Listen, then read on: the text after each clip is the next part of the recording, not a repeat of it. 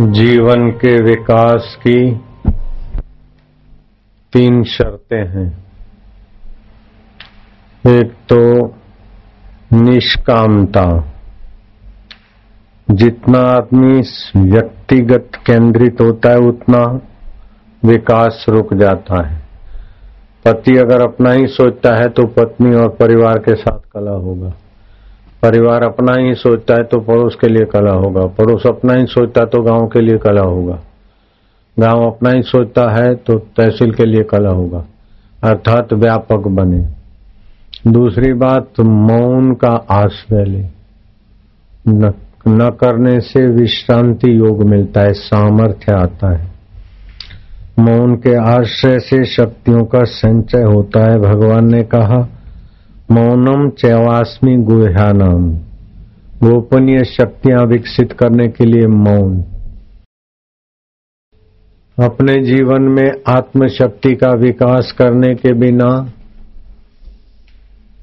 और कुछ भी पा लिया तो जीवन में संतुष्टि, तृप्ति, प्रीति नहीं होगी। महावीर ने बारह वर्ष मौन रखकर भगवान पद को पाया। अरविंद जी सत्रह वर्ष मौन में रहे। गांधी जी हर सोमवार को मौन रहते थे। श्री कृष्ण तेरह वर्ष घोर अंगिरस ऋषि के आश्रम में अज्ञात मौन रहे। यहूदी धर्म में लिखा है कि मौन सभी रोगों की। यहूदी ग्रंथ, धर्म ग्रंथ। यहूदी धर्म ग्रंथ कहता है कि मौन सभी रोगों की औषधि है और मौन बुद्धिमानों के लिए हितकारी है। तो मूर्खों के लिए कितना हितकारी होगा? मौन की तुलना में कोई भी बोलकर उतना सेवा या प्रभावशाली परिवर्तन नहीं कर सकता है। तो सुबह उठे, तनिक मौन रहें और दिन में बीच बीच में मौन रहें तो आपकी कार्य क्षमता बढ़ जाएगी। गांधी जी सोमवार को मौन रहते थे और गजब का कार्य उसी दिन कर पाते थे। हम घंटों भर मौन रहते, बाद में सत्संग में आते तो देखो सारे लोग आलातीत आनंदित होते। मौन में परमात्मा विश्रांति पाना चाहिए। बोलने की अपेक्षा स्तोत्र पाठ ऊँचा है। पाठ की अपेक्षा जप ऊँचा है। जप की अपेक्षा जप सहित ध्यान ऊँचा है। ध्यान की अपेक्षा, ध्यान करते करते मौन विश्रांति ऊँची है। थोड़े ही समय में ऊँचा सामर्थ्य पाने का और बुद्धि में ऊँची शक्तियाँ विकसित करने का तरीका है। ओमकार सहित मंत्र जाप और मौन विश्रांति। गजब का फ़ायदा होता है। चाहे विद्यार्थी जीवन हो, चाहे सामाजिक जीवन हो, चाहे इलेक्ट्रॉनिक मीडिया जीवन हो। लेकिन मौन रहकर, फिर निर्णय लोगे और प्रश्न पूछोगे और करोगे तो बहुत और बोलने वाला भी थोड़ा मौन रहते रहते, शांत रहते बोलेगा। तो बड़ा प्रभावशाली बोलेगा, सार घर भी तो बोलेगा। तो सारों का सार वो तुम्हारा आत्मा है। उस आत्मा से स्पूर्णा हुआ, बुद्धि हुई। फिर मन हुआ, फिर इंद्रिया हुई बाहर भटक गया। दिन भर शक्ति क्षीण हो जाती है, फिर रात्रि को आता है शक्ति संपन्न हो जाता है। इसीलिए उस मौन के वेला में, निद्रा के मौन के वेला में, आत्मा का नाम गोपाल पड़ता है। और जागृत में विचरण करती आत्मा की शक्ति तो गोविंद बोलते तो सारी सृष्टि का संचालन करने वाला जो परमेश्वर तत्व है वो सब के अंतकरण में निहित है और जितना उनमें मौन और सतत अभ्यास करके मौन का, बहुत सारी समस्याओं का समाधान और बहुत सारी उपलब्धियों को हस्तगत किया जा सकता है। पुष्प भी मौन होकर सुगंधि देते हैं, वृक्ष भी मौन होकर अपनी जड़ें मज़बूत करती है, आकाश भी मौन होकर सबको ठौर देता है। धरती मौन से ही सारे चक्र लगाती रहती है और पूछती रहती और आपके अंदर की क्रियाएँ भी, जब आप चुप होते हैं बीमारी आ जाए, अस्वस्थता आ जाए तो वैद्य की सलाह से थोड़ा अल्पाहार अथवा उपवास और मौन रहे। तो दवाइयों की अपेक्षा भी वैसे ही जल्दी चंगे होते देखे गए लोग। तो ये चैत्र शुद्ध एकम आज है। राजा विक्रमादित्य ने मौन के प्रभाव से अवंतिका तो जीती और आसपास के राज्य जीतकर अवंतिका का विस्तार किया। तो मौन में राजवी व्यक्तियों को भी शांति, शक्ति और निर्णय ऊँचे आते हैं और लौकिक व्यक्ति में तो भगवान शिव जी कहते हैं, नास्ति ध्यानम समम तीर्थम। तीर्थ में तो शरीर नहाता है, लेकिन मौन में तुम आत्मा में नहाते हो। नास्ति ध्यानम समम यज्ञम। यज्ञ में तुम्हारी वस्तु स्वाह होती है, लेकिन ध्यान में तुम्हारे विकार और संताप और प्रॉब्लम और समस्याएँ स्वाह होती है। नास्ति ध्यानम समम दानम। दान से धन की शुद्धि होती है, लेकिन ध्यान और मौन से तुम्हारी स्व की शुद्धि होती है। तस्मात ध्यानम समाचरित। इसलिए आदर सहित ध्यान का अभ्यास करना चाहिए और मौन से बहुत सारी समस्याओं का समाधान हो जाएगा। आद्य शंकराचार्य ने कहा है कि आपके अंदर आत्मा परमात्मा की सत्ता है? बोलते हैं सब में भगवान है, लेकिन उसका अनुभव करने की ये लो कुंजी। एकांत वासु, कुछ दिन अलग से रहो। हम चालीस दिन अलग रहे, से रहे थे, किसी से नहीं मिलते थे। दूध पे रहे थे और चालीस दिन में जो हमें अनुभव हुआ और जो खजाने मिले, वो बांटते बांटते चालीस साल बीत गए। अभी तक वो रत्ती भर खूटा नहीं, ऐसे ऐसे रहस्य मिलते। चालीस साल से बांट रहा हूँ। चालीस दिन में कमाया है, चालीस साल बांटते हो गए, अभी खूटता नहीं। तो एकांतवास हो, एकांतवास। लघु भोजन आदो अल्पाहार, मौनम निराशा। इधर उधर की फालतू इच्छाएँ वास्तवों से शक्ति का हरास होता है। अगर फिर मन जाए तो लंबा श्वास लेकर उच्चारण करो और चुप हो जाए। मौनम निराशा करणावलो रोधा। और इससे चित्त के प्रसाद की आत्म प्रसाद की प्राप्ति होती है। और भगवान कृष्ण ने भी कहा, प्रसादे सर्व दुखा नाम इस आत्म प्रसाद से सारे दुखों का अंत हो जाता है। ऐसा नहीं कि सर्विस की समस्या समाधान हो गया, प्रमोशन हो गया, बेटा हो गया, ये तो बहुत छोटी चीज़ें है। चलो, अपना एक चैनल मिल गया तो क्या हो गया? अरे मोहन से भगवान मिल सकता है। श्री कृष्ण तेरह वर्ष मून रहे। उसके बाद महाभारत के युद्ध युद्ध की बागडोर संभाली। अकेले पांडव नहीं जीते, कृष्ण का मौन संकल्प ही काम था हम्म? यहूदी धर्म में बहुत अच्छा साफ़ लिखा है, मौन सभी रोगों के औषध है। मौन सभी रोगों की औषध है, यहूदी धर्म में लिखा है। मौन बुद्धिमानों के लिए हितकारी है तो मूर्खों के लिए कितना हितकारी होगा? जो जरा जरा बात में बकते रहते हैं, झूठ बोलते रहते हैं, सॉरी सॉरी सॉरी, डरपोक, जरा जरा बात में इंप्रेस होते रहते हैं। एकाएक हो।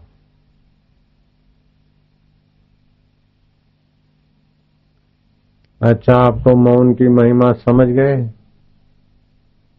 अभी अपना ऋषि प्रसाद, अगर जो मौन की महिमा वाला ऋषि प्रसाद पढ़ोगे ना तो आप बोलोगे कि अरे, बापूजी क्यों बोल रहे हैं? बापूजी भी मौन रहे। सच, हमको भी मौन रहना चाहिए। मौन की ऐसी महिमा। चलो, पढ़ो थोड़ा। मौन से शक्ति की सुरक्षा संकल्प बल की वृद्धि एवं वाणी के आवेगों पर नियंत्रण होता है। शारीरिक व मानसिक कार्य क्षमता में वृद्धि होती है। मस्तिष्क तथा स्नायुओं पर विश्रांतिदायक प्रभाव पड़ता है। अपेक्षाएँ कम होने पर ही मौन आदि नियम सफल और दृढ़ हो पाते हैं। निसंकल्प रहना सर्वोपरि दशा है। मौन। संकल्प रहना सर्वोपरि दशा है। आलस में नहीं, मौन तो रहे, लेकिन मन में कल्पना चलती हो तो ओमकार का उच्चारण कर। एक संकल्प उठे और दूसरा उठने के बीच की दशा जो मौन की थोड़ा अभ्यास करेंगे तो धीरे धीरे आ जाएगा। उसमें बहुत लाभ होता है। मैं क्या बताऊँ, मेरे पास तराजू नहीं है मौन के लाभों के, लेकिन मौन की कला सीखे तब। जरा जरा बात में प्रभावित क्यों? होना अपना आत्म वैभव जगाओ। पाँच भूतों पर नियंत्रण करने की सामर्थ्य शक्ति आ गई थी।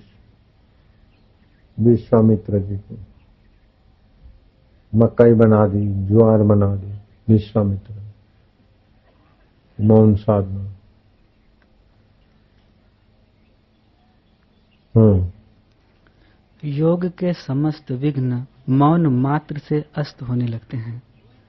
त्राटक, श्वासोच्छ्वास में अजपा जप और मौन रहने का दृढ़ निश्चय कुछ ही त्राटक, अपने नेत्रों की बराबरी में भगवान या गुरु को देखे, उच्चारण करें। आँखें ज़्यादा खुली ना हो और एकदम बंद ना हो। देखते जाए, अथवा स्वस्ति को देखते जाए, अथवा ऊपर आकाश को देखते जाए। आँख की पुतली ना ही हिले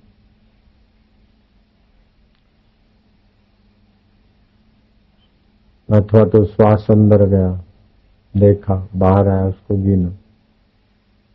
अथवा तो जीव ऊपर नहीं, नीचे नहीं, बीच में स्थिर कर दी और वहीं खड़ी रहे।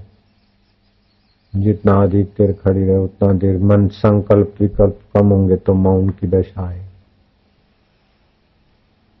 और ये साधना करने के पहले पाँच दिन आंवला खा ले दो। आंवला मिले तो ठीक है, नहीं तो उसका पाउडर फाक जिससे कोष्ठ शुद्धि हो जाए। अथवा तो कोष्ठ शुद्धि अपनी गोली खा ले। दो, आंवला न मिले तो। जिससे कोष्ठ शुद्धि हो जाए तो नाड़ियाँ शुद्ध होने पर फिर मौन की प्राण और मन लगे हम्म। एकांत में रहना, अल्पाहार, मौन, कोई आशा न रखना, इंद्रिय संयम और प्राणायाम। यह छह साधन मुनि को शीघ्र ही चित्त के प्रसाद की प्राप्ति कराते हैं। आद्य शंकराचार्य का श्लोक है, एकांत वासो लघु भोजन आदौ मौनम निराशा करुणा एक कमरा बना लो अपना एकांत। जिसमें अर्थिंग न मिले, ऐसा आसन, कंबल आदि बिछा दो। और नियमित बारह बारह प्राणायाम करो। तीन टाइम। तीसरे दिन तो पहले दिन ही चमत्कार होने लगे। बुढ़ापे की कोशिकाएँ क्षीण होने लगेगी और मज़बूत कोशिकाएँ बनने का काम जल्दी हो जाएगा। वार्धक्य निवर्तक शक्ति आने लगेगी।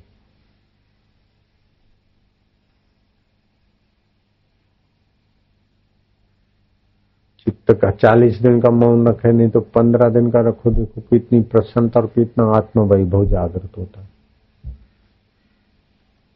आप मौन रख के देखो तो आपको लगेगा कि हाय रे बापू जी को अनुभव है मौन में इतना, फिर भी क्यों बोलते इसलिए बोलते हैं कि आप बोले बिना समझ नहीं सकते मौन की भाषा। इसलिए बोलना पड़ता है, नहीं तो मेरी रुचि नहीं अब बोलने की।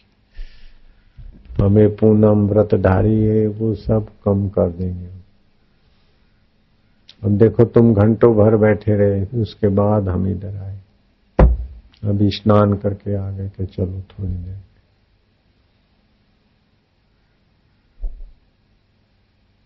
इधर उधर की बातों से शक्ति का हरास होता है एक घंटा सतत बोले तो चार घंटा श्रम करने की शक्ति जितना खर्च हो जाता है। चार घंटे कहीं काम करें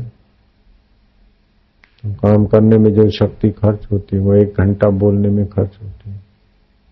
और क्रीम क्रीम, ऊँची शक्ति खर्च होती है बोलने में। वाणी का संयम आज कर लो। दस शब्द बोलने पड़े तो छह बोलो। अगर संकेत से काम चल जाता है तो। वाणी का संयम करने का आज पाठ पक्का कर लो। जब मौन व्रत रखो तब तो रखना, लेकिन अभी से कम बोल। और जो कम बोलता है, वो सार गर्भित बोलता है, प्रभावशाली बोलता है।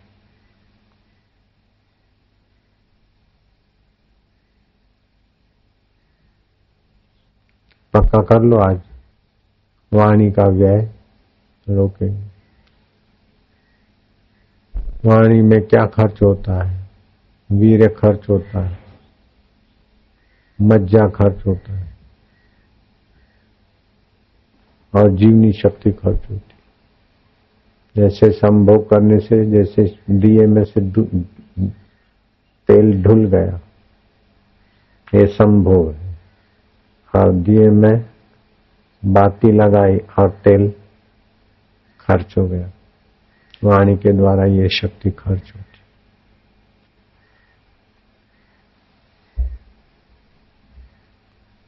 तो महर्षि वेद व्यास की मौन समाधि से श्रीमद् भागवत महापुराण प्रकटा।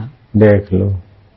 मौन समाधि के बाद में भागवत महापुराण करता हम्म। स्वामी श्री लीला शाह जी महाराज के मौन सामर्थ्य से कईयों के मुरझाए दिल खिले। उलझी गुत्थियाँ सुलझी। श्री रमण महर्षि के मौन से कईयों का दिल शांति व माधुर्य को उपलब्ध हुआ। बोलने और सलाह देने से, घर में खटपट लगाए रखने से जो नहीं हो सकता, वह मौन और समता से सहज में होने लगता है।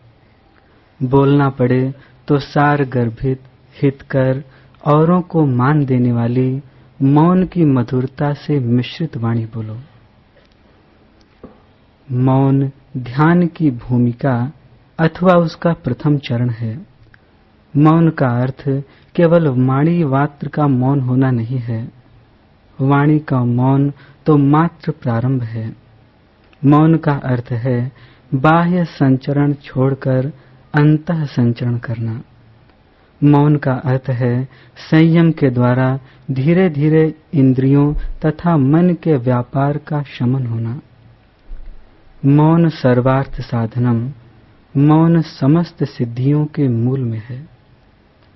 मौन मनुष्य की शक्ति संचय का महत्वपूर्ण महाव्रत है। शक्ति संचय का महत्वपूर्ण महाव्रत है।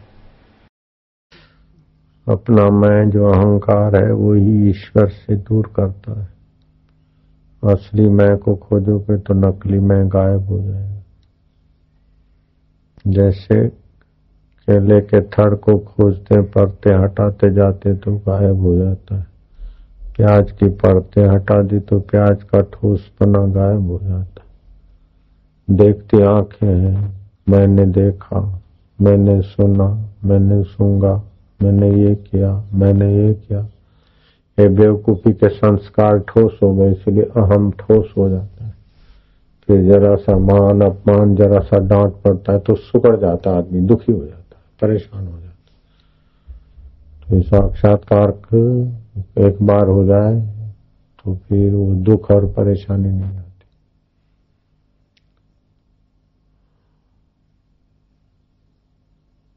एक महात्मा थे, बहुत ऊँचे।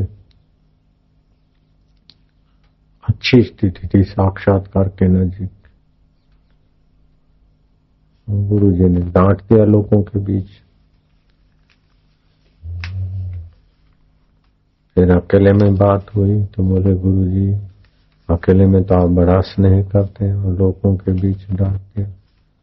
बोले, अभी न जाने कितने कितने लोगों के बीच क्या क्या सहना पड़ेगा। हमारा अगर हजम नहीं किया तो लोगों के उतार चढ़ाव और कैसे हजम करोगे?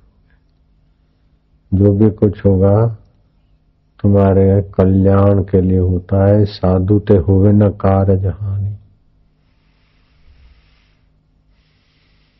आप बैठे रहो खाली। आपको फ़ायदा हो रहा है।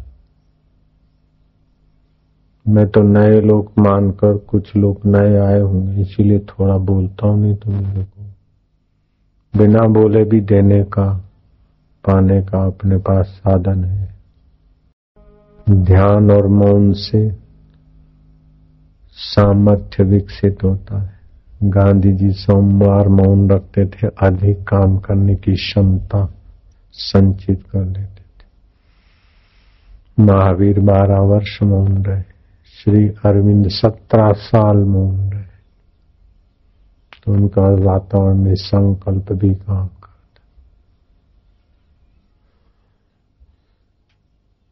यहूदी धर्म में लिखा है कि मौन सभी रोगों की औषध है। मौन बुद्धिमानों के लिए हितकारी है। तो मूर्खों के लिए कितना हितकारी होगा? मैं मौन की तुलना में कोई भी मौन की तुलना में कोई भी बोलकर उतनी सेवा नहीं कर सकता और उतना संकल्प व्याप्त नहीं कर सकता। हमने चालीस दिन का मौन रखा था, उससे जो मेरे को मिला आशाराम को, वो चालीस साल हुआ बांटते बांटते अभी खुदता ही नहीं। भगवान वेदव्यास मौन रहे, फिर भागवत प्रकट हुआ। कृष्ण तेरह वर्ष मौन रहे। भगवत गीता प्रकट हुई। रमन महर्षि मौन रहे। गांधी जी के, मोरारजी के ऊपर दृष्टि पड़ी। मोरारजी प्रधानमंत्री पद को भी तुच्छ मानते थे। रमन महर्षि के चरणों में मौन शांति से जो लाभ होता था। मन प्रसाद सौम्य मौनम आत्मनिग्रह। भाव संशुद्धि तेव तप मानस समुच्यते मौन मानसिक तप है। मन की प्रसन्नता, सौम्य भाव, मननशीलता, मन का निग्रह और भावों की शुद्धि। इस तरह यह मन संबंधी सारी तपस्याएँ सिद्ध हो जाती है। सभी तपस्याओं में एकाग्रता परम तप राजा प्रतरदंत पर इंद्र प्रसन्न होते और वरम ब्रुयात वरदान मांग बुद्धिमान प्रतरदंत बोलते हैं कि मैं अपनी मन बुद्धि से जो मांगूँगा वो अल्प होगा, इंद्रदेव। सर्वोत्तम। जो हो वही आप दीजिए मानव जाति के लिए। इंद्र ने कहा कि पृथ्वी से तो उत्तम स्वर्ग है, लेकिन सर्वोत्तम सर्वोत्तम तो विवेक विश्रांति है। अगर कुछ भी चाहिए तो मिला हुआ छूट जाएगा। जिसको कुछ चाहिए वो प्रभु प्रेमी नहीं हो सकता है। प्रभु के उपयोग में नहीं आ सकता और प्रभु की विश्रांति नहीं पा सकता। है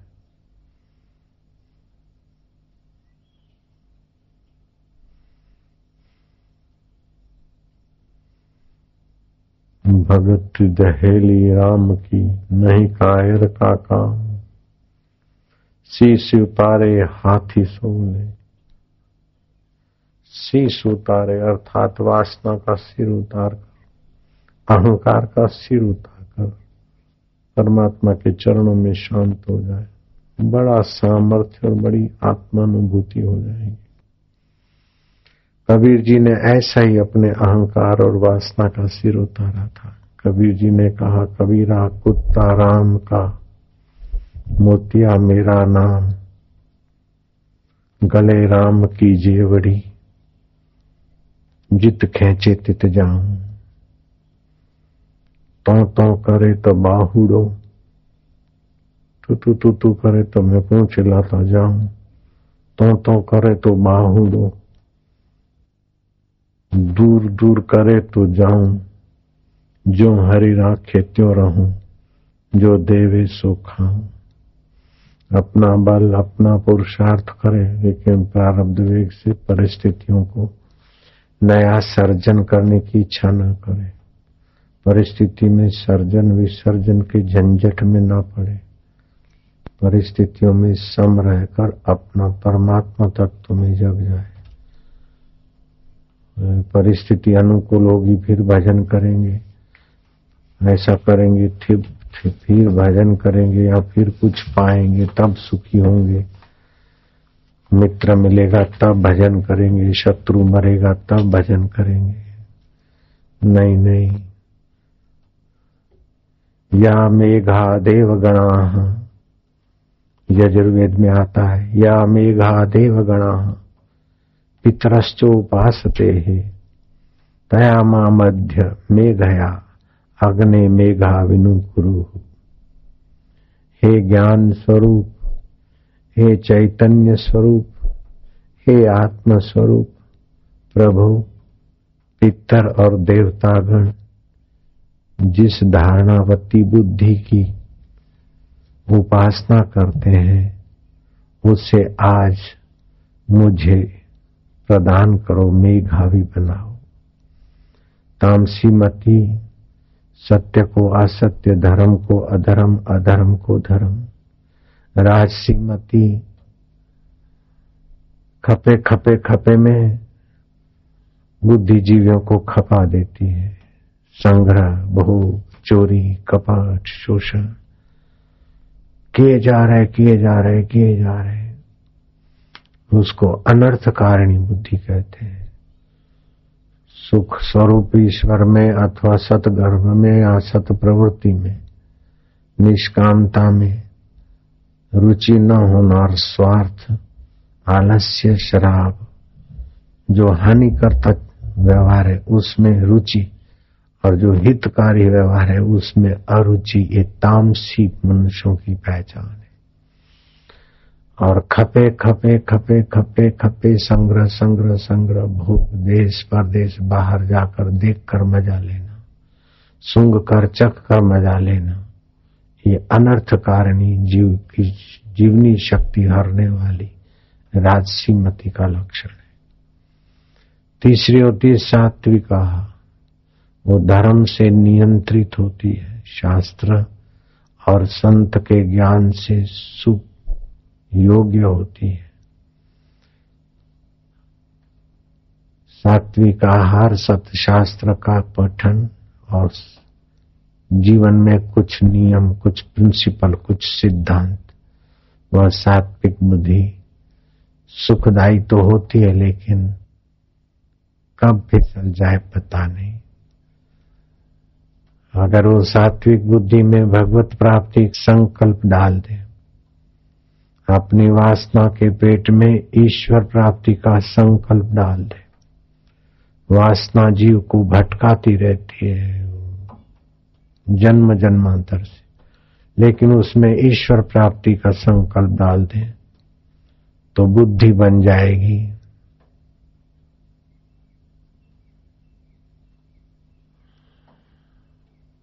भगवत प्रसाद जा बुद्धि।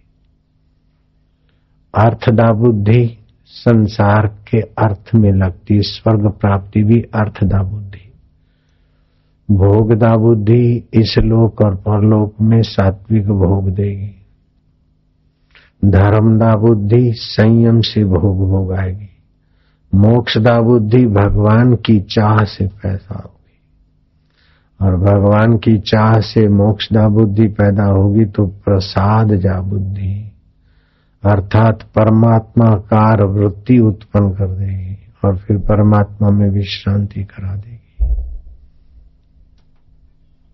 आप बुद्धि ईश्वर को दे दो, मन ईश्वर को दे दो, नहीं दे पाओगे, लेकिन स्व को ईश्वर को दे दो तो मन बुद्धि अपने आप आ जाए मैं भगवान का हूँ, भगवान मेरे।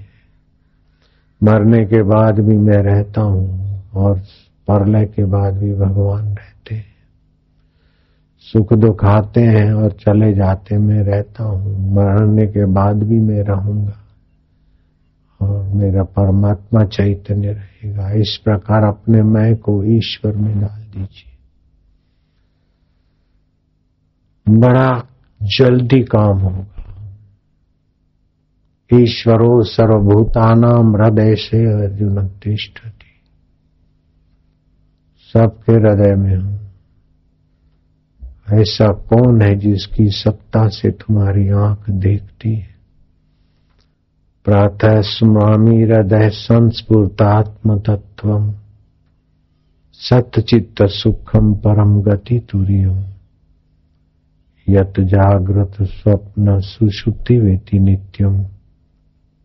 तद ब्रह्म निष्कल हम न चभूत संगम प्रातः काल चिंतन करो कि हम उस परमेश्वर की शांति में डूब रहे हैं, जिसकी स्पूर्णा से हमारा मन और बुद्धि स्फूरित हुआ, जिसकी सत्ता से। वह आत्मदेव में हम शांत होंगे। सुख दुख आएँगे, हम उसमें बहेंगे नहीं। सुख है तो उदारता का पाठ पढ़ाने आया। और दुख है तो संयम और सावधानी और त्याग का पाठ पढ़ाने आया। सुखम वा यदि वा दुखम से योगी परमो मता। आप परम मति में पहुँच जाओ लाला। सुख के भोगी बनोगे तो कमज़ोर हो जाओगे, रोगी बन जाओगे। दुख के भोगी बनोगे तो डरपोक हो जाओगे। सुख का उपयोग करो। जो भी आ जाए, दुख आ गया, विपरीत परिस्थिति आ गई, वाह वाह। तेरी भेजी हुई है, अब उससे जूझने के लिए, हमारी शक्ति विकसित करने के लिए आई है। तो आप दुख के भोगी नहीं बनेंगे, दुख का उपयोगी बनेंगे। दुख का उपयोग करो, सुख का उपयोग करो, और भगवान में विश्रांति बस हो गया साक्षात्कार का राजमार्ग। कठिन नहीं है। जितना संसार को चाहते हैं, उसका दसवा हिस्सा अगर ईश्वर प्राप्ति की चाह बन जाए तो काम बन जाए। जितना हित हराम से, उतना हरि से हो कहे कबीर दास का पला न पकड़े कोई।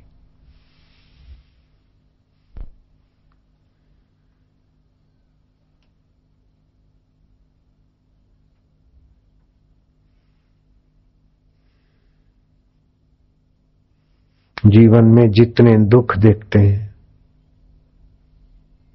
वह जिन दोषों के कारण आते हैं, वह दोष, निर्दोष नारायण की मांग से वो दोष ऐसे भागते जैसे सूर्योदय होते ही अंधकार और निशाचर भागते हैं सत्य का संग करो। सत्य एक चैतन्य है, परमेश्वर है। उसको अपना मानकर प्रीति पूर्वक भजो सुमरो और गोता मारो। जग में सत्संग बिना मानव। सन्मति, गति पाना क्या जाने?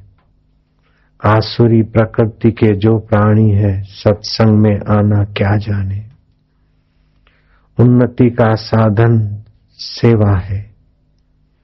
उन्नति का साधन सेवा है, इससे ही आत्मशुद्धि होती है।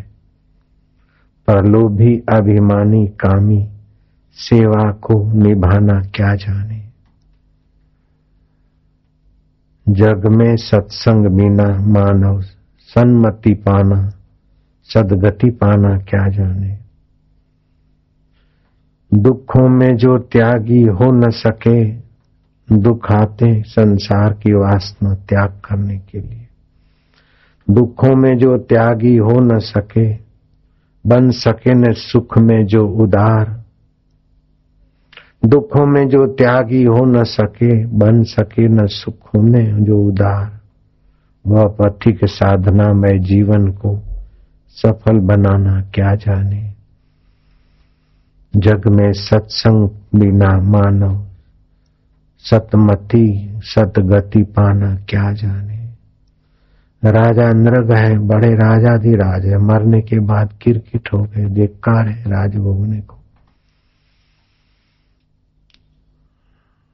राजा भरत है, जिसके नाम से भारत नाम पड़ा है, मरने के बाद हिरण बनना पड़ता है।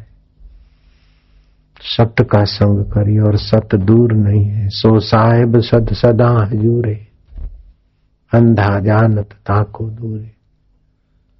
भगवान को प्रार्थना करके शांत होते जाओ। हस्तो माँ सदगमया। असत्य अहम से, असत्य वासनाओं से, असत्य चिंताओं और चिंतन से मुझे हटा। तेरे सत्य शांत स्वभाव में लगा। मुझे वेद पुराण, कुरान से क्या मुझे प्रेम का पाठ पढ़ा दे कोई? प्रेम का पाठ यही है कि प्रभु मेरे हैं, मैं प्रभु का हूँ। वे मेरे हितेशी है, वे मेरे सुहृद है, मेरे ज्ञान स्वरूप है। कर्म के नियामक है, कर्म के प्रेरक है, फलदाता है। टकुर टकुर। ऐसे प्रीति जग जाएगी। भगवत प्रीति आने से, भगवत रस आने से, जीवन में से निरस्ता चली जाएगी। निरस्ता जाते ही सारे विकार छू हो जाएगी। नीरस व्यक्ति ही सुरा और शराब, सुंदरी और सुरा का दास बनता है। नीरस व्यक्ति ही पान मसाला और गांजा भांगा खोजता है। नीरस व्यक्ति ही किसी को लड़ा झगड़ा के रस खोजता है। नीरस व्यक्ति ही बाहर की चीज़ वस्तु की शरणागति ले लेके न जाने कितना झमेला इकट्ठा करता है। जब तक परमात्मा रस नहीं मिलता, तब तक नीरसता मिटी ही नहीं सकती।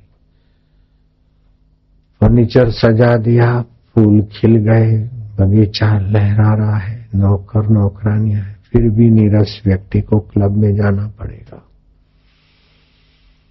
दिल ने तस्वीरें हैं यार, जबकि गर्दन झुका ली मुलाकात कर ली। वो परमात्मा रस पाने की कला जो सिखाते सतपुरुष और उनके सत्संग में जो आते हैं, सत्संगी शिव जी कहते हैं, उनकी माता धन्य है, उनके पिता धन्य है। उनका कुल और गोत्र धन्य है, जिनके हृदय में गुरु भक्ति है, गुरु ज्ञान है, गुरु विश्रांति योग है। गाड़ी, मोटर से उतरे चल कर आए एक एक कदम यज्ञ करने का फल उत्तर लिखा गया है, सत्संग जगह पे पहुँचना। बैठे तो भक्ति योग होने लगा। सुनते तो ज्ञान हो योग होने लगा। और सामूहिक उच्चारण करते तो तुमुल ध्वनि से हमारे तन, मन और बहत्तर, चौरासी नाड़ियाँ, छब्बीस उपतकाएँ पवित्र होने लगती है।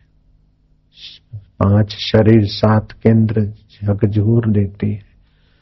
सत्संग की वो सुधा। इसीलिए शिव जी कहते हैं उन सत्संगियों को, धन्य माता पिता धन्यो। मैं भगवान शिव जी के तरफ़ से आप सभी को धन्यवाद देना चाहता हूँ। बोलना। धन्य माता पिता, धन्यो, धन्य माता। गोत्रम धन्यम कुलोद्भव। धन्या च वसुधा देवी। धन्या च वसुधा देवी। यत्र स्यात् गुरु भक्ततः यत्र पार्वती उनकी माता धन्य है उनके पिता धन्य है उनका कुल गोत्र धन्य है जिनके हृदय में गुरु भक्ति है।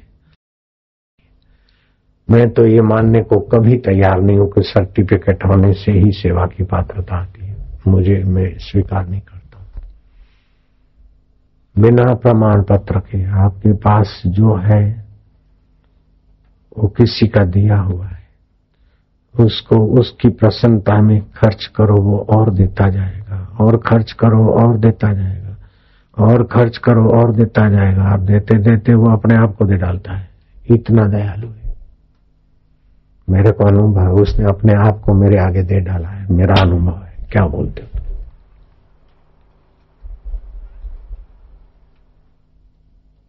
मिली हुई चीज़ देने वाले दाता की। जब हम अपनी मानते हैं, अपने लिए ही मानते हैं तो फिर सीमित हो जाती मिली हुई चीज़ का, मिले हुए तन का, मिले हुए मन का, मिली हुई बुद्धि का, मिले हुए साधनों जब हम सत्य स्वरूप ईश्वर की प्रीति के निमित्त खर्च करते हैं तो वो प्रेम स्वरूप, न जाने क्या क्या योग्यता है और क्या क्या योग्य व्यक्ति और योग्य वातावरण दे देता है। आप सोच नहीं सकते, कल्पना नहीं कर सकते। ये जो बनी इतनी संस्था किसी व्यक्ति की रचना नहीं है, अनंत का हाथ है और अनंत संभालेगा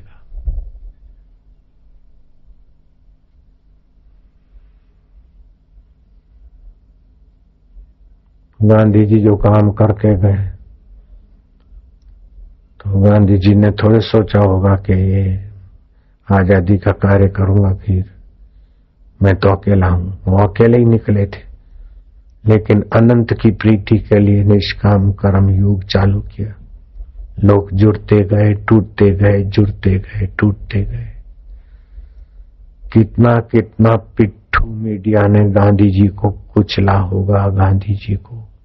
कोसा होगा, कल्पना ही तो करो। ब्रिटिश शासन था और शासक। ब्रिटिश शासन में तो मीडिया इतना स्वतंत्र भी नहीं था। ब्रिटिश का पिट्ठू मीडिया कितना कोसता होगा गांधी जी को। और गांधी जी ने बहादुरी करके घोषणा की कि अंग्रेज़ भारत छोड़ो। फ्रंट पेज में आया, Mohanlal Karamchand Gandhi is the mad person तो पागल आदमी है। और कोई भी पागलपन करता तो बोले, गांधी गांधी, इतना गांधी को कोसा गया। और अभी बोलते, महात्मा गांधी, क्यों? उद्देश्य ईश्वर की प्रसन्नता है। बस। आप अपनी इच्छा में ईश्वर को रख दो, सारी योग्यताओं विकसित हो जाए। आप आज के सत्संग में इतना तो समझ लेना कि वाणी का संयम करो। समय का संयम करो, वस्तुओं का सदुपयोग करो। और माँ मनु सुमर युद्धस्व, मेरा सुमरण करते हुए युद्ध करो। तुम्हें तो अब युद्ध करना नहीं, अर्जुन के आगे युद्ध था, लेकिन सुमरण, युद्ध सतत नहीं है, सुमरण सतत है। कार्य घर का सतत नहीं है, लेकिन सुमरण सतत है। इसमें सुमरण की महत्ता है, कार्य का निर्वाह है। दूसरा है कि कार्य करते रहो और भगवान का सुमरण भी करो। इसमें कर्म की महत्ता है। कर्म अपने आप में महत्वपूर्ण नहीं होते, शुद्र कर्म है।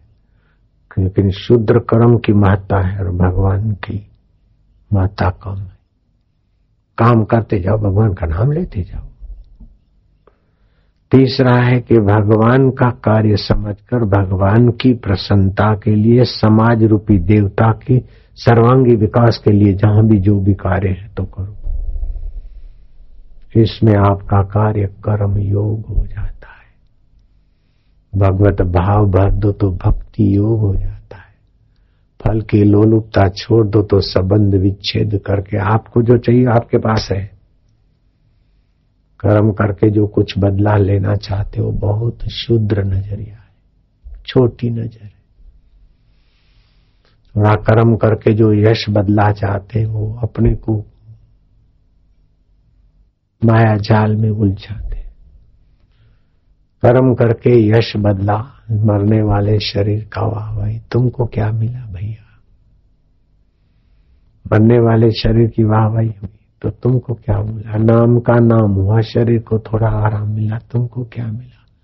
तुम तो रेते रह जाओगे, लाला खाली रह जाओगे।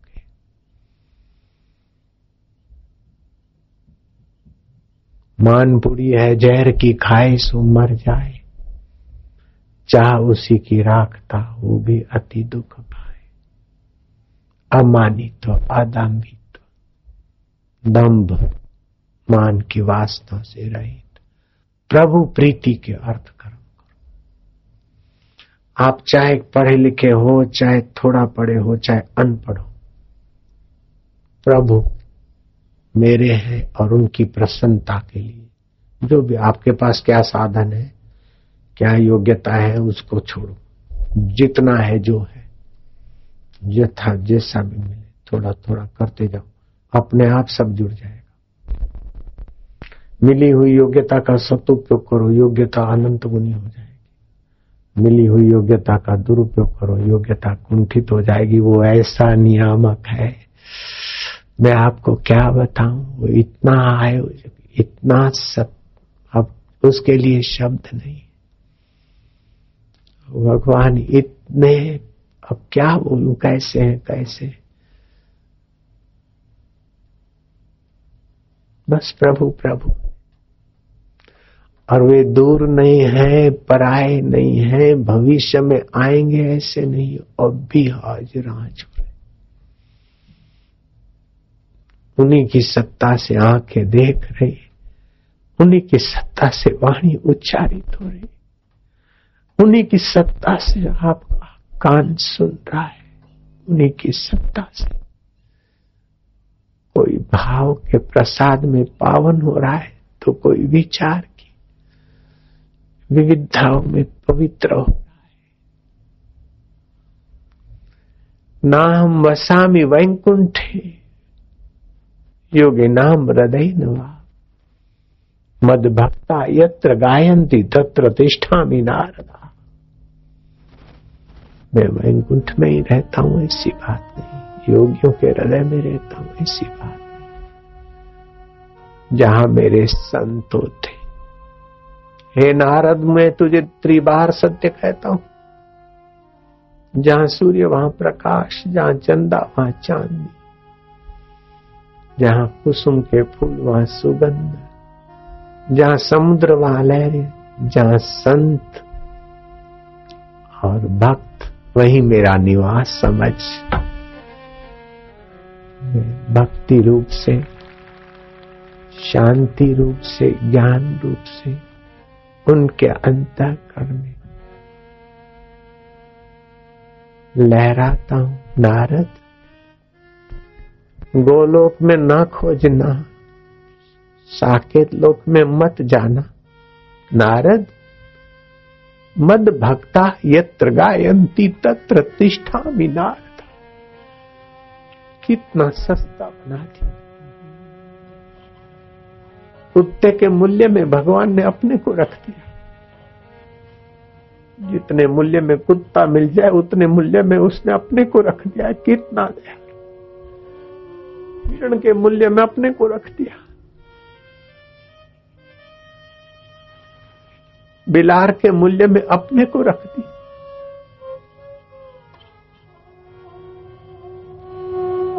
माँ मनुस्मरण मेरा सुमरण हिरण का सुमरण करते करते मर गए तो हिरण बने। भगवान का स्मरण करते करते मरो तो भगवान जाओ। लो। कुत्ते का सुमरण करते करते कुत्ते बन जाते तो उसका सुमरण करते करते उसमें खो जाए। कितना सस्ता बना दिया उस कितना सरल। हे प्रभु, हे दयानिधे, हे करुणा वरुणालय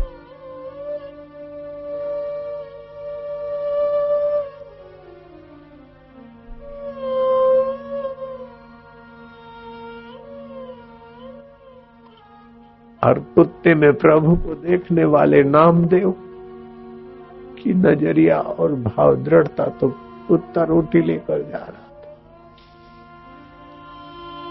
नामदेव तीर्थ यात्रा कर रहे थे। कुछ यात्री साथ में थे, अपने छोटे मोटे तंबू लगाकर शाम के समय रोटी बना रहे। काला कुत्ता भगा दिया एक ने दूसरे ने।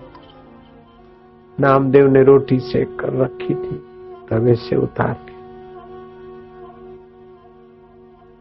वो जो टेंट लगा था, वहाँ घी की कटोरी लेने गए। देखा कि रोटी उठा के ले जा रहा है, कुत्ता। नामदेव ने सुन रखा था, वासुदेव सर्वमिति स महात्मा सुदुर्लभ सब में मेरा वासुदेव छुपाए ऐसा महात्मा दुर्लभ। सुदुर्लभ सज्जन के लिए महात्मा दुर्लभ है और दुष्ट के लिए महात्मा दुर्लभ। नामदेव के लिए परमात्मा सुलभ हो गए, कटोरे लेकर नामदेव भागता है। ठहरो नाथ। हे श्याम माझा विठ्ठला, थांबा, पांडुरंगा। विठला विठला थम्मा थम्मा पंडुरंगा थम्मा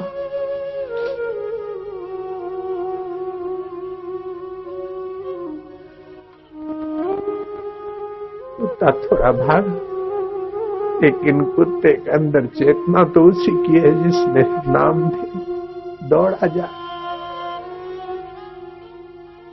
पानी 80 डिग्री गर्म हो तो उखड़ता नहीं 100 डिग्री ऐसे ही भाव दृढ़ नामदेव थके। थका देता है। थांबा पांडुरंगा माला तुम काय करते? कुत्ते ने मुखड़ा मोड़ा, रोटी धरी नीचे और मुँह खोला और झांकी हो गई अपने चैतन्य बाबू।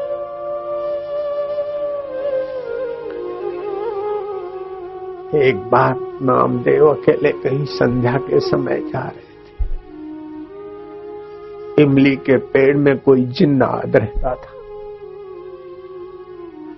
मैंने अपनी आँखों से देखा। पहले मैं नहीं मानता। मैंने आँखों से भूत देखा। इन्हीं आँखों से। विरमगाम के पास में मांडल है। वहाँ मैं रात्रि को सैर करने जा रहा था। मैंने देखा।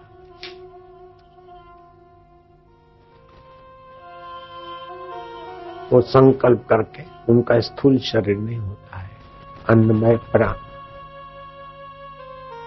जलमय तत्व नहीं होता तेजोमय तत्व होता है संकल्प से।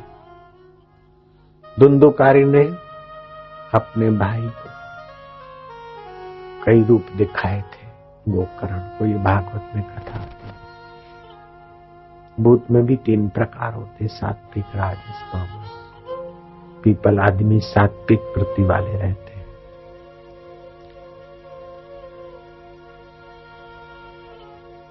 मैंने मांडल में देखा, उसका मैं आपको थोड़ा सुना दूँ। रात्रि के समय गाँव से बाहर मेरा निवास था स्कूल में। जलपान करके अंधेरी रात थी। साढ़े आठ, नौ बजे होंगे। खुली सड़क थी गामड़े की। आज से अट्ठाईस साल हो गए होंगे, लगभग। तो अकेला अकेला में जा रहा तो एक व्यक्ति दिखा, जितना मैं जाऊँ उतना ही दूर देखे। मैं तेज चलूँ तो तेज। फिर सोचा ही कौन होगा? सफ़ेद सफ़ेद। आगे चला तो देखा कि आरटीयू का कोई बोर्ड लगा दे हॉर्न बजाइए। अथवा रेलवे का निशान ऐसा हॉर्न भी। मोड़ था तो मैं सोचा, ये देखा होगा मेरा भरम। फिर मैं लौट के आया तो जहाँ से शुरू हुआ था, वो दिखना छाया पुरुष। वहीं से फिर रास्ता क्रॉस कर। रहा तो मैं खा के गया तो उडकार आया तो ओ क्या तो वो ऐसा जैसे फ़ोटो निकालते फ्लश होता है। ऐसा यूँ भागा कि रोड के दूसरे तरफ़ कुबावल होते ने, वो सारा कुबावल हिल गया ऐसा हिला नजीक से मैंने मुझे लगा, क्या पता मेरे ओडकार से बेचारा कोई डरा ना। बेटा, डरना नहीं डरना नहीं, कौन हो कौन हो, कौन बैटरी बैटरी मारी, कोई दिखे नहीं। जहाँ ठहरे थे, वहाँ गाँव एक नाव के लोग आए। मैंने बात करी तो कौन आशय के मारू बेटू के हाड़ो, पटेल रहो चारों तरफ़ से कोऑर्डिनेट कर दिया उस इलाके को। जरा जरा छान मारा फिर बूढ़े ने कहा कि बापूजी यहाँ भूत रहता है। और कभी कभी ड्राइवर के नजीक सीट पे बैठ के उसको डरा के एक्सीडेंट कर रहे थे। समझा गणित ठीक बोलते तो नामदेव को भूत दिखा। और वो बड़ा बड़ा बड़ा बड़ा और संध्या के समय रात्रि लेकिन नामदेव ने क्या करा? अरे भूत है, डर जाऊँ नहीं नामदेव ने देखा कि भूत के अंदर भी चैतन्य तो परमात्मा और ये भूत ऐसा मानते ही नहीं थे। सब वासुदेव, सर्वमिति सब महात्मा सुदुर्लभ। जहाँ आखिरी में पहुँचना है, उत्तम भक्त पहले ही वो भावना कर लेते। जल्दी यात्रा हो जाती।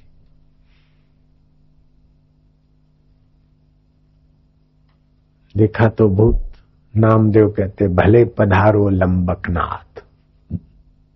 लंबे लंबे थे। धरती पे चरण, आकाश लो मात योजन भर के लंबे हाथ। भले पधारो लंबकनाथ। सुन सनकादि, ब्रह्मादि, गीत तुम्हारे गाए। वासुदेव तत्व के सब गीत गाते। नामा को करियो सनाथ, भले पधारो लंबक नाथ। वासुदेव ने कहा कि ये तो इस हरामी में भी मेरे कोई देख रहा है, अब क्या करूँ? वासुदेव प्रकट हो गए, पांडुरंग और भूत की सदगति हो गई, नामदेव को मुलाकात हो गई। चतुर्भुजी नारायण दुभुजी हो जाओ, चतुर्भुजी हो, अंतरात्मा में आ जाओ, ईश्वर की लीला अपरंपार। आप कोई सिद्धांत नहीं बना सकते कि भगवान ऐसे ऐसे, इतने हैं, खबरदार। मत करो वर्णन, हर बेअंत है, क्या जाने वो कैसे अजब राज है मोहब्बत के फसाने का, जिसको जैसा आता है गाए चला जाता है। पूर्ण गुरु की कृपा मिली, पूर्ण गुरु का विश्रांति मिलती है, उस परमात्मा तत्व में। ये राज समझ में तो आता है, लेकिन समझाया नहीं जाता है। बुद्ध से पूछते गए पूछते गए, आखिर बुद्ध चुप हो गए। चले गए परंपरा के, कुछ नहीं बना शून्य। अब शून्य को क्या? शून्य का प्रकाशक भी है भाई, शून्य नहीं है।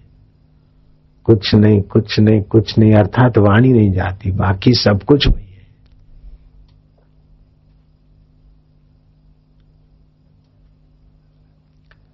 सब कुछ वही है सर्व समर्थ है, सब जगह है, सब में है, सदा है। जो सदा है, वो अब है, जो सर्व में है, हम में भी है। जो सर्वदा है, वो अभी भी केवल मांग जो है ना, शुद्र है, उसको हटाकर महान मांग रख दो, बस। फिर खाओ, पियो, लो, दो, लेकिन हमें इसी जन्म में प्रभु का प्रेम पाना है।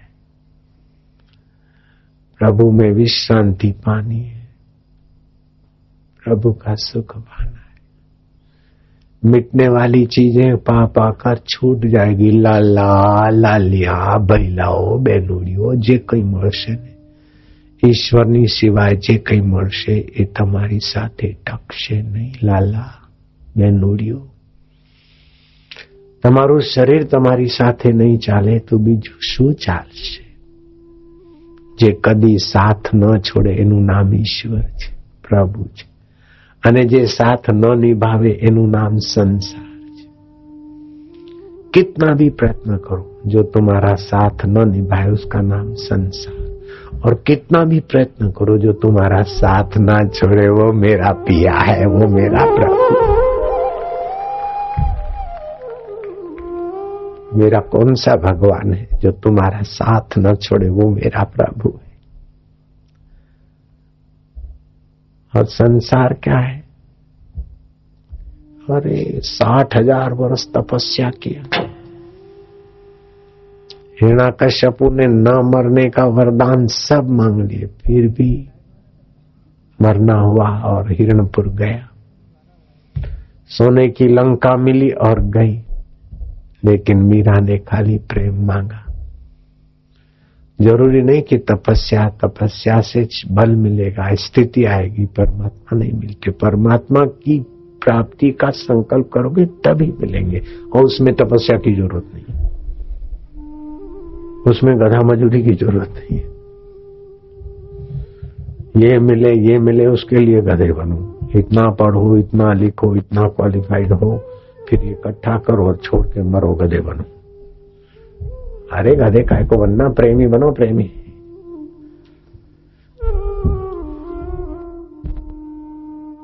प्रेमी बनो। अहंकारी क्यों बनो? मोही क्यों बनो? संसारी क्यों बनो? सरकने वाली चीज़ों को पाने के लिए जो लगता है वो संसारी। और असरक ईश्वर को जो चाहता है, वह तो संत बन जाएगा।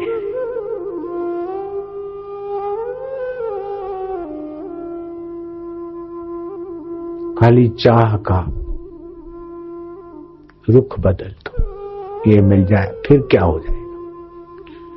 समझो अब शादी नहीं होती, मेरी शादी हो गई, क्या मिल जाएगा बेटा नहीं होता, बेटा हो गया, क्या हो जाएगा? नौकरी नहीं मिलती, मिल गई, फिर क्या हो जाएगा? न चाहने पर भी विपरीत परिस्थितियाँ आती है। तो चाहने पर अनुकूल परिस्थितियाँ आए ये कोई ज़रूरी नहीं। वो तो अनुकूल परिस्थितियाँ और विपरीत परिस्थितियाँ आती रहती है। यथा योग्य पुरुषार्थ करो, लेकिन चाह में भगवान को रखो। व्यवहार में पुरुषार्थ करो, थोड़ा कमाने खाने का जो भी है। लेकिन उद्देश्य ईश्वर प्राप्ति का रख दो। बस। हम क्या करते उद्देश्य संसार प्राप्ति का रखते फिर मंदिर में भी जाते करोड़ों लोग मंदिर में जाते किसी को भगवान नहीं मिला। करोड़ों लोग नमाजें पढ़ते किसी को अल्लाह नहीं मिला। करोड़ों लोग चर्चों में जाते किसी का गॉड नहीं मिला। अगर मिला है तो मुझे खबर करे, मैं उनका दर्शन करने जाऊँगा। नहीं मिलेगा। Will will find a way जहाँ चाह वहाँ तो फिर क्यों जाते हैं? ईश्वर तो नहीं मिलता, लेकिन ईश्वर की उपासना, आराधना करने से खिलौने ले आते और खेलते खेलते मर जाते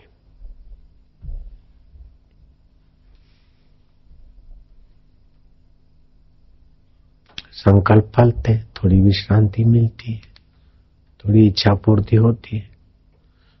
लेकिन ये समझ लेना ईश्वर संसार की इच्छाएँ कि गुहार लगाने वाले का ज़्यादा मूल्य नहीं मानते। भिखमंगे का कैसा मूल्य? प्रेमी का मूल्य अलग है। जो कुछ लेने का आता है, उसका इतना कीमत नहीं होती, जितना मित्र की कीमत होती। आप लेटे हैं, मित्र आया।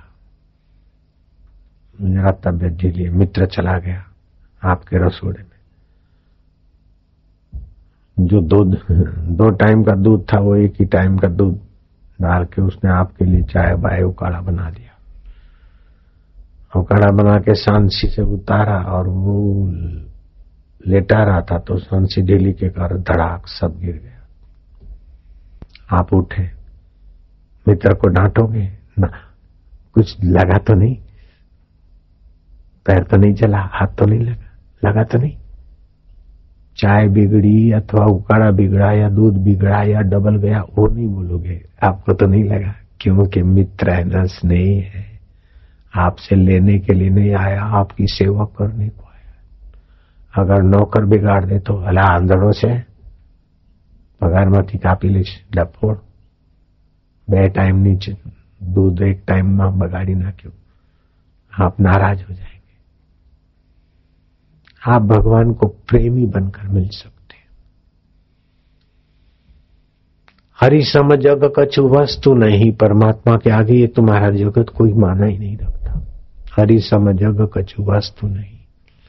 प्रेम पंथ सम पंथ, सतगुरु सम सज्जन नहीं, गीता सम नहीं ग्रंथ। कर्म करे और निर्लेप रहने की विद्या गीता में। कर्म करते करते प्रभु को प्राप्त करने की विद्या गीता में। योग विद्या गीता में। आत्मज्ञान गीता में। समत्व योग गीता में। ईश्वर आकर्षणी भक्ति गीता में। हाथी चिंखाड़ रहे, घोड़े हुकार रहे। एक दूसरे के रक्त के प्यासी, प्रतिशोध की आग में जल रहे, वहाँ गीता प्रकट हुई। गीता की विद्या शोक में डूबे हुए व्यक्ति को शोक से मुक्त कर देती है। कर्तव्य में चार चाँद लगाने की विद्या गीता अहंकार को त्याग करके ईश्वर सत्ता से एकता करके काम करने की विद्या देने वाले सदग्रंथ का नाम है गीता।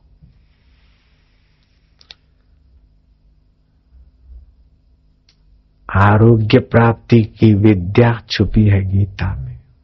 युक्ताहार विहार।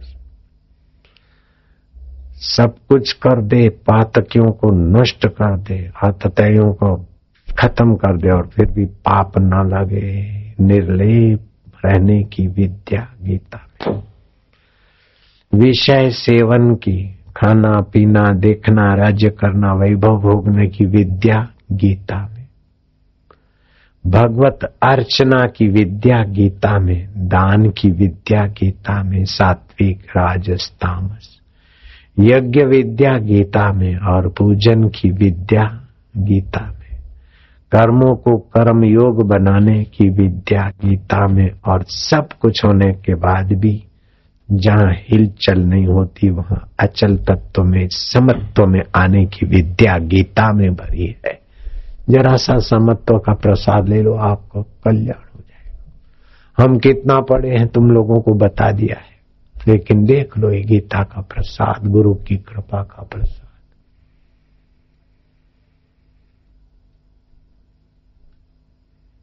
जो लोग विदेशों में सुन रहे हैं अथवा देश में सुन रहे हैं तो एक दूसरे को देख के इशारा करते और नए नए लोगों को बोलते होंगे कि बाबू, ये ऐसा है। एक आदमी आया से, मेरठ से।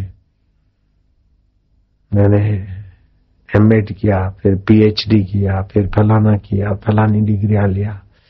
कईयों को पीएचडी कराया मैंने डिलीट किया है। मेरे को फलाने फलाने राष्ट्रों की तरफ़ से सर्टिफिकेट मिला है। इस जमाने में, विद्वानों में, भारत में, शायद मेरे जैसा प्रमाण पत्र किसी के पास हो, वो मेरा चेला है। साल में दो पाँच बार मत्था टेकता है, तब उसको कुछ मिला है तो अब वृद्ध हो गया, फिर भी विचार आता है रूप नारायण उसका नाम। है मेरे पास स्व विद्या है। शरणानंद महात्मा थे। बचपन में ही आँखें चली गई थी। लेकिन बड़े बड़े लोग आते थे। किसी ने कहा कि बड़े ये, ये बहुत बड़े महात्मा है। इनके पास बड़े बड़े लोग आते हैं।